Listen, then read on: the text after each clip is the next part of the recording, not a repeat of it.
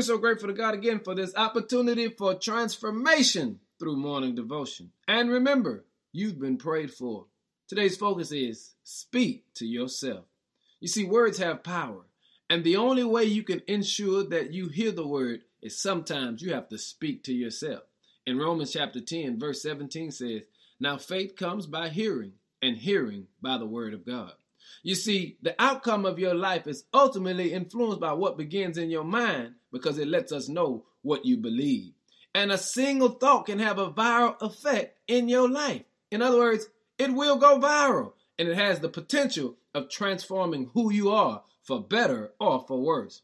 But real transformation only happens when we know or discover how to remove our old pattern of thinking and speaking and allow it to be intercepted or replaced by the true word of God.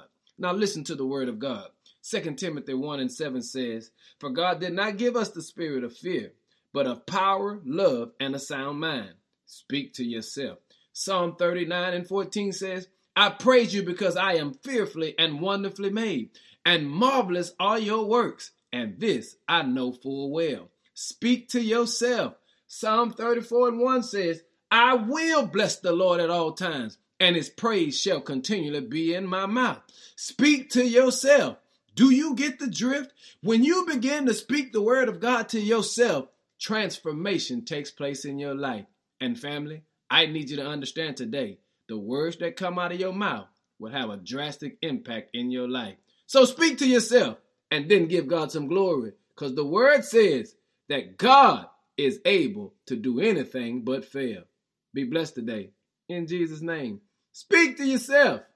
Amen.